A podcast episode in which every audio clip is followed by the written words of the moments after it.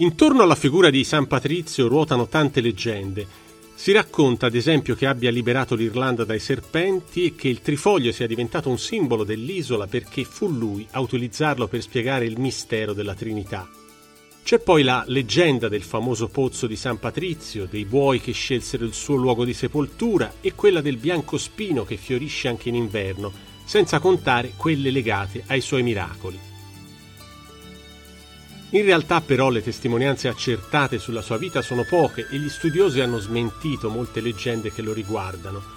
La sua storia resta però una delle più formidabili e misteriose di tutto il mondo occidentale e merita di essere raccontata.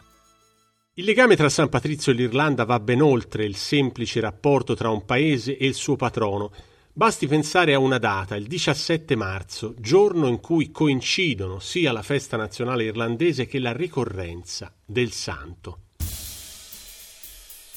La festa di San Patrizio era inizialmente una piccola celebrazione religiosa che si teneva soltanto in Irlanda, dove originariamente era proibito l'uso di bevande alcoliche durante la Quaresima.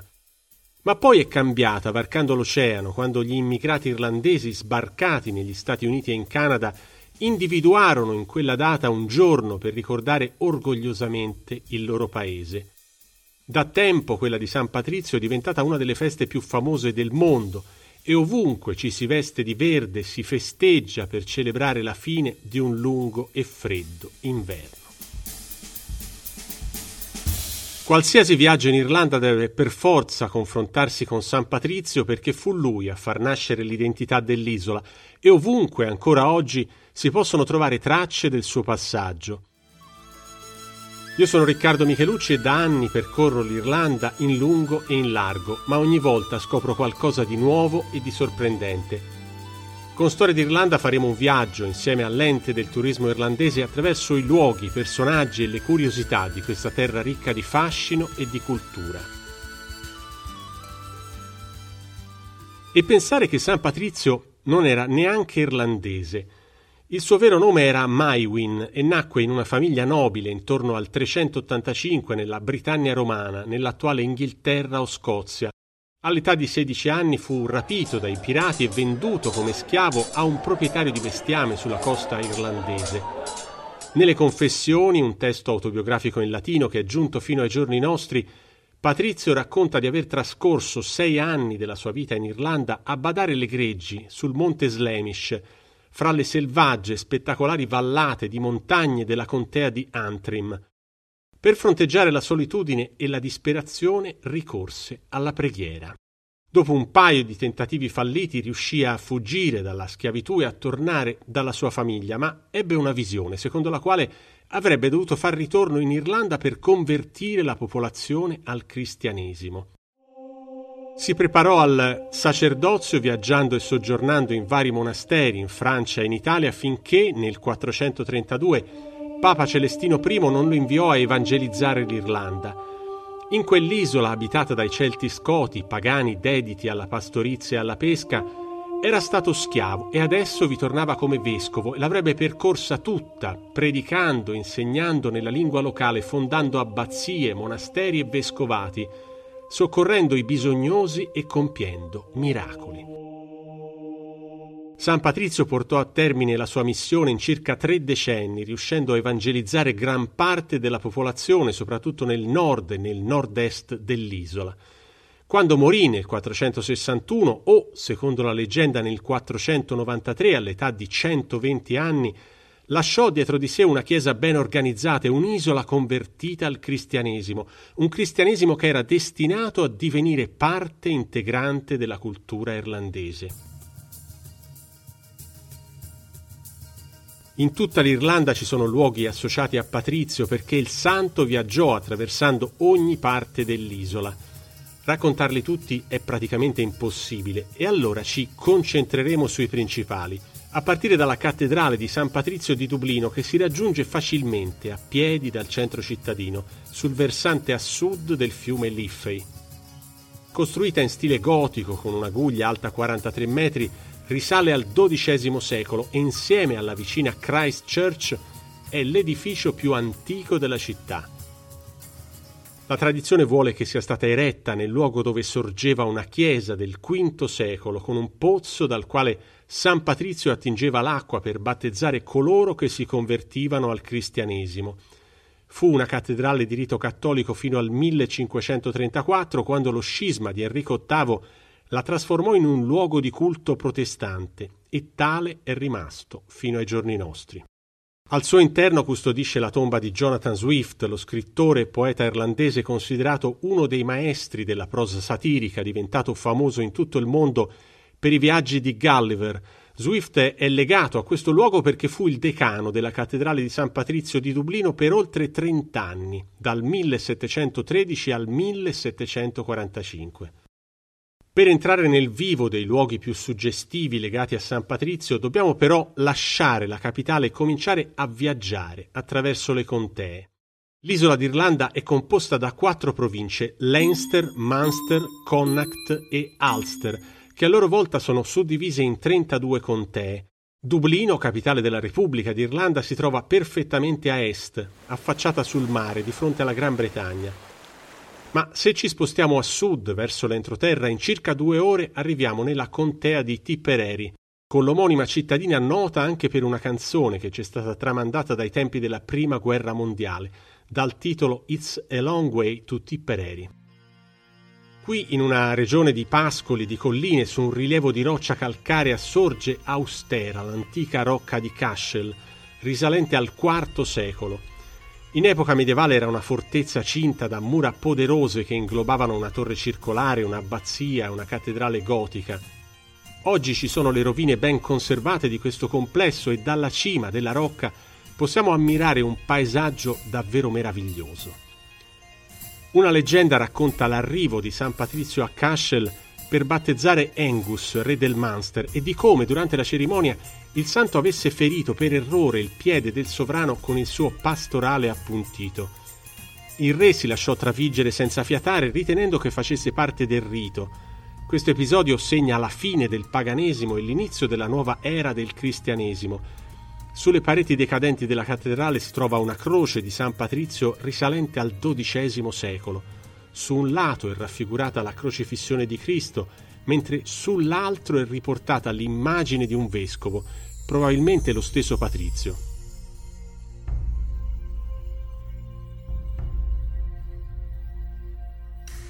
Una delle cose che ho sempre trovato straordinarie dell'Irlanda e che facilitano molto la visita sono le distanze, sempre assai ridotte, che consentono di raggiungere con estrema facilità luoghi apparentemente assai distanti tra loro. Da Dublino alla Rocca di Cashel si arriva in auto in appena 2 ore, per raggiungere la nostra prossima destinazione, che si trova invece sul versante opposto dell'isola rispetto a Dublino, quindi a ovest, impieghiamo circa altre 3 ore. Siamo adesso nella contea di Mayo, affacciata sull'Atlantico. Andiamo a visitare la montagna sacra degli irlandesi che domina la cittadina di Westport. Si chiama Croagh Patrick ed è nota anche come The Rick. È un'altura dove il santo ripercorse il Calvario di Cristo nel deserto e digiunò per 40 giorni durante la Quaresima.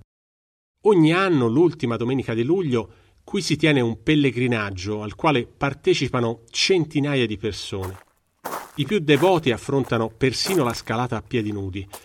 Più che una scalata però è una camminata, adatta quindi anche a chi non è allenato. Sono circa 7 chilometri di sentiero che culminano con una salita di un altro chilometro scarso. Una statua di San Patrizio segna l'inizio del percorso, mentre in cima si può ammirare un panorama mozzafiato sulla Baia di Clew, costellata da decine di isolette. Secondo un'altra leggenda, la Baia di Clew sarebbe stata creata dall'enorme campana che Patrizio gettò dalla cima della montagna. Il frastuono assordante emesso da quella campana avrebbe fatto anche scappare tutti i serpenti dall'isola. In effetti in Irlanda è quasi impossibile trovare un rettile, ma secondo gli studiosi la loro assenza è dovuta alla geologia e al clima. I serpenti si sarebbero cioè estinti durante l'ultima era glaciale, terminata circa 12.000 anni fa. Molte leggende che narrano le gesta del santo patrono d'Irlanda nascono dall'incontro del cristianesimo con antichi elementi pagani. La croce celtica, detta anche croce di San Patrizio, rappresenta forse l'esempio più emblematico di questa fusione. Quello che è forse il simbolo più caratteristico dell'isola d'Irlanda è infatti il risultato dell'unione tra un potente simbolo pagano come il sole e una croce, figura tra le più rilevanti dell'iconografia cristiana.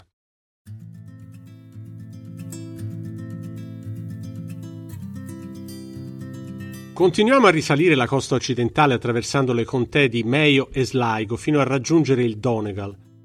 Qui si trova un piccolo lago denominato Loch Derg, che nell'antica lingua irlandese significa lago rosso, e il cui colore deriverebbe dal sangue dei serpenti uccisi da San Patrizio.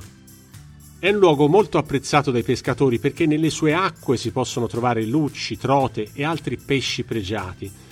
Ma questo luogo racconta anche un'altra storia straordinaria, cui la placida tranquillità del lago fa da scenario.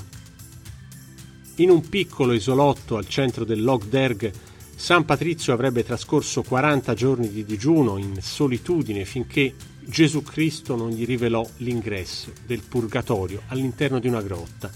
Chi vi entrava avrebbe potuto espiare le pene del purgatorio da vivo.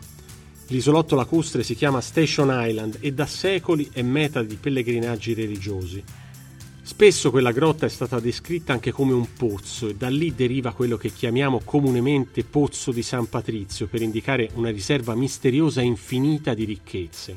Il grande poeta irlandese premio Nobel Seamus Heaney ha dedicato a questo luogo una bellissima raccolta di poesie intitolata proprio Station Island, che rappresenta un viaggio al fondo della propria coscienza, del proprio personale purgatorio. Station Island.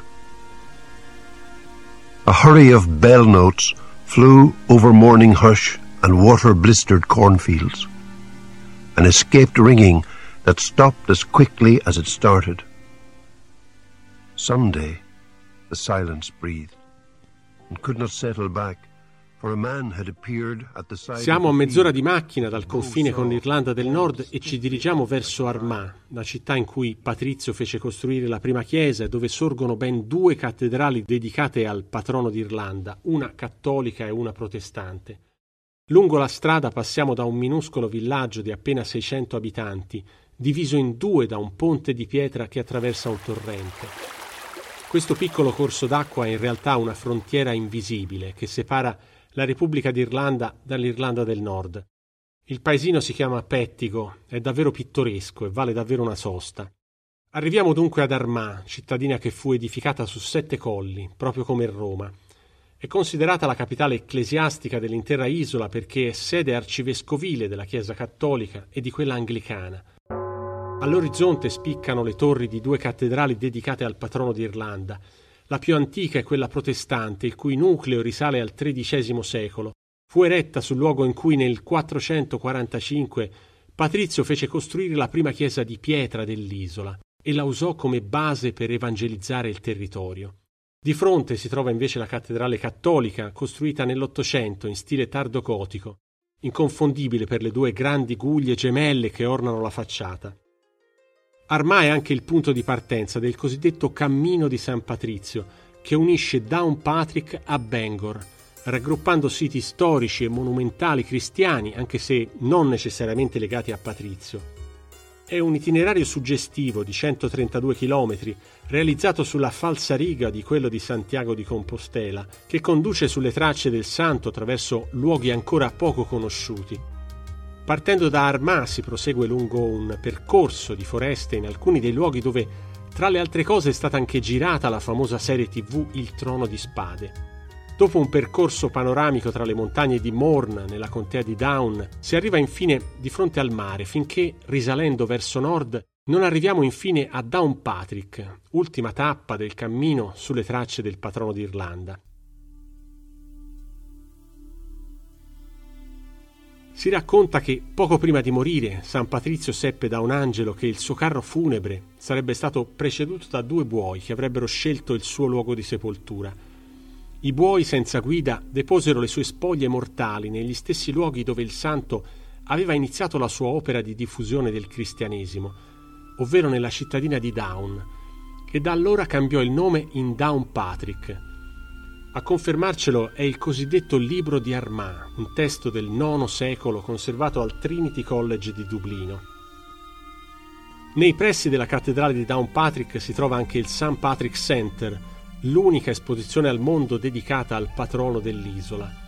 Il museo contiene una mostra che esplora l'eredità del santo, sia quella antica che quella moderna, e ricorda attraverso le sue stesse parole il percorso della sua vita dall'infanzia agiata alla schiavitù fino alla chiamata e al ritorno in Irlanda per convertire l'isola al cristianesimo. Come ci ha detto anche Tim Campbell, direttore del St. Patrick's Center di Downpatrick. Downpatrick really is a very special place. È un luogo davvero speciale.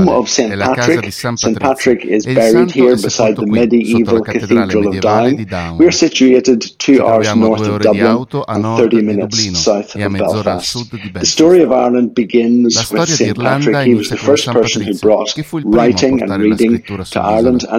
Ancora oggi si possono vedere i suoi scritti e capire i suoi pensieri al St. Patrick's Center. Il museo lo dedica.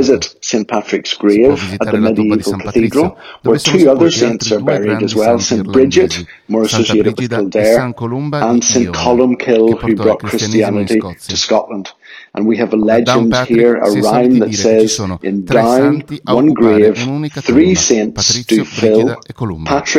Abbiamo anche un percorso guidato per i pellegrini detto la strada di San Patrizio, che conduce dal St. Patrick's Center alla chiesa di Saul, la prima chiesa d'Irlanda fondata nel 1432. Proprio lì il santo morì il 17 marzo e per questo lo festeggiamo proprio quel giorno. Insomma, qui c'è davvero tanta storia. Downpatrick è un posto da non perdere per chi vuole scoprire l'Irlanda e il suo santo patrono. Poco fuori Downpatrick, sulla collina di Saul, una chiesetta solitaria con la sua torre circolare ricorda il luogo dove nel 432 Patrizio istituì la sua prima chiesa in un granaio donatogli da un capo clan appena convertito. Una grossa pietra segnala il punto esatto in cui venne sepolto, e se l'anno della sua morte è ancora oggetto di dibattito, non ci sono invece dubbi sul giorno in cui morì, il 17 marzo.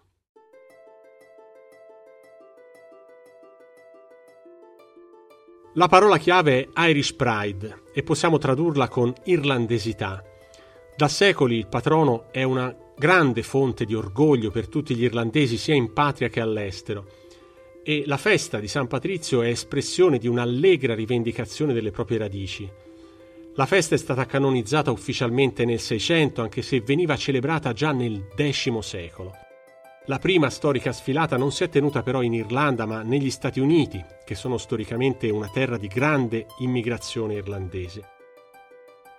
Il 17 marzo 1762 fu la comunità irlandese di New York a marciare per la prima volta in parata nel giorno di San Patrizio, per rivendicare la propria identità e celebrare le proprie origini. All'inizio la festa aveva un carattere soltanto religioso, ma con il trascorrere del tempo si è trasformata.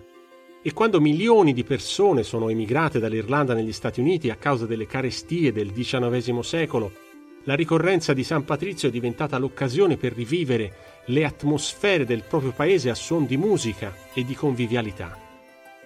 In Irlanda l'usanza è arrivata curiosamente un po' più tardi ed è diventata una festa riconosciuta soltanto nel 1903, quando si tenne anche la prima storica parata a Waterford, nell'Irlanda sudorientale. Nella capitale fu organizzata per la prima volta nel 1931, ma solo molto tempo dopo, nel 1995, è stata dichiarata festa nazionale. Oggi le celebrazioni si tengono in ogni città e villaggio dell'Irlanda, da Galway a Limerick, da Cork a Kilkenny, da Sligo a Drogheda e ovviamente anche in Irlanda del Nord, da Armagh a Belfast, da Derry a Bangor. E si svolgono concerti e parate di ogni genere, alcune anche molto curiose, come quella di Dingle nella contea di Kerry, che ha inizio alle 6 del mattino. Oltre agli Stati Uniti, moltissimi paesi del mondo festeggiano ogni anno San Patrizio, dal Giappone all'Argentina, dalla Russia all'Australia e ovviamente anche l'Italia, anche perché nei secoli l'Irlanda è stata un paese di grande migrazione. Si calcola che al mondo ci siano circa 70 milioni di persone con sangue irlandese. Poi ci sono anche quelli che sospettano di avere qualche legame ancestrale con l'isola e si illudono di riuscire a scoprirlo prima o poi, e io confesso di essere uno di quelli.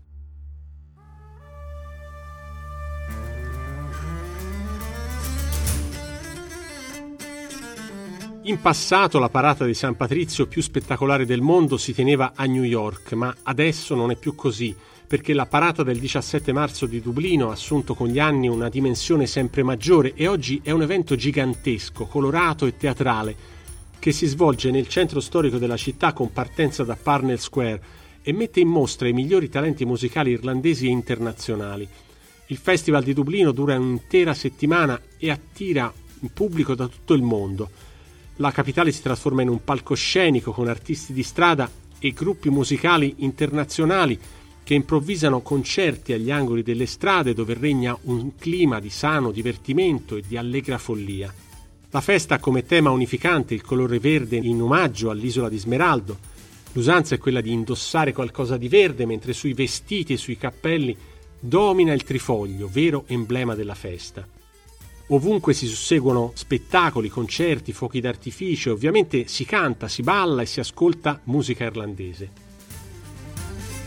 È una tradizione ormai consolidata del 17 marzo anche quella di illuminare di verde fiumi, ponti, fontane, persino edifici e monumenti in onore di San Patrizio. Con l'iniziativa Global Greening promossa dal turismo irlandese, anche il Colosseo a Roma, la Torre di Pisa, la Basilica del Sacro Cuore a Parigi, la London Eye di Londra, l'Empire State Building di New York, le cascate del Niagara e l'Opera House di Sydney si sono illuminate di verde per un giorno. Ovviamente, come è accaduto in tutto il mondo, tutte le feste, le celebrazioni e le parate sono state interrotte a causa della pandemia e sono diventate virtuali per il momento. Anche quest'anno gli amanti dell'Irlanda dovranno quindi festeggiare da casa in attesa di poter tornare a vivere come sempre di persona le emozioni della festa di San Patrizio. Avevamo interrotto il nostro viaggio sulle orme di San Patrizio nella cittadina di Downpatrick, in Irlanda del Nord, ma ci manca ancora una tappa di cui non possiamo fare a meno, che si trova a circa un'ora e mezza di auto verso sud, in direzione Dublino. È la collina di Slane, nella contea di Meath. La leggenda narra che un giorno, in occasione della festa primaverile di Bealtaine, la festività celtica del risveglio della natura, Patrizio venne qui per celebrare la Pasqua cristiana con i suoi discepoli. Era tradizione che la notte della vigilia della festa si spegnessero i fuochi in tutta l'isola, attendendo l'accensione di un enorme falò nella collina di Tara. Patrizio sfidò il Re Supremo accendendo un grande fuoco pasquale sulla collina di fronte, quella di Slane. Quando il re mandò i suoi soldati, non trovarono più Patrizio e i suoi discepoli, ma solo un branco di cervi bianchi. Il re rimase profondamente colpito da quel prodigio e consentì allora a Patrizio di divulgare il cristianesimo in Irlanda. Dalla cima della collina si intravede in lontananza il castello omonimo di Slane, risalente al XVIII secolo. Un luogo che gli amanti del rock conoscono bene, sia perché nel 1984 la famosa band irlandese degli U2 si stabilì dentro il castello per registrare il loro album The Unforgettable Fire, sia perché dal 1981 il terreno antistante ospita lo Slane Festival, che negli anni ha visto esibirsi in concerto artisti del calibro di David Bowie, Bob Dylan, Queen, Rolling Stones, Bruce Springsteen, Oasis, gli stessi U2 e tanti altri. Nei dintorni di Slane ci sono siti archeologici risalenti a oltre 5.000 anni fa, abitati a partire dal Neolitico, ma avremo modo di visitarli a fondo in una delle prossime puntate. Il podcast Storie d'Irlanda è stato pensato e realizzato a cura dell'Ente del Turismo Irlandese. Per maggiori informazioni anche riguardo all'accesso sull'isola d'Irlanda visita irlanda.com e segui i canali social dell'Ente del Turismo Irlandese.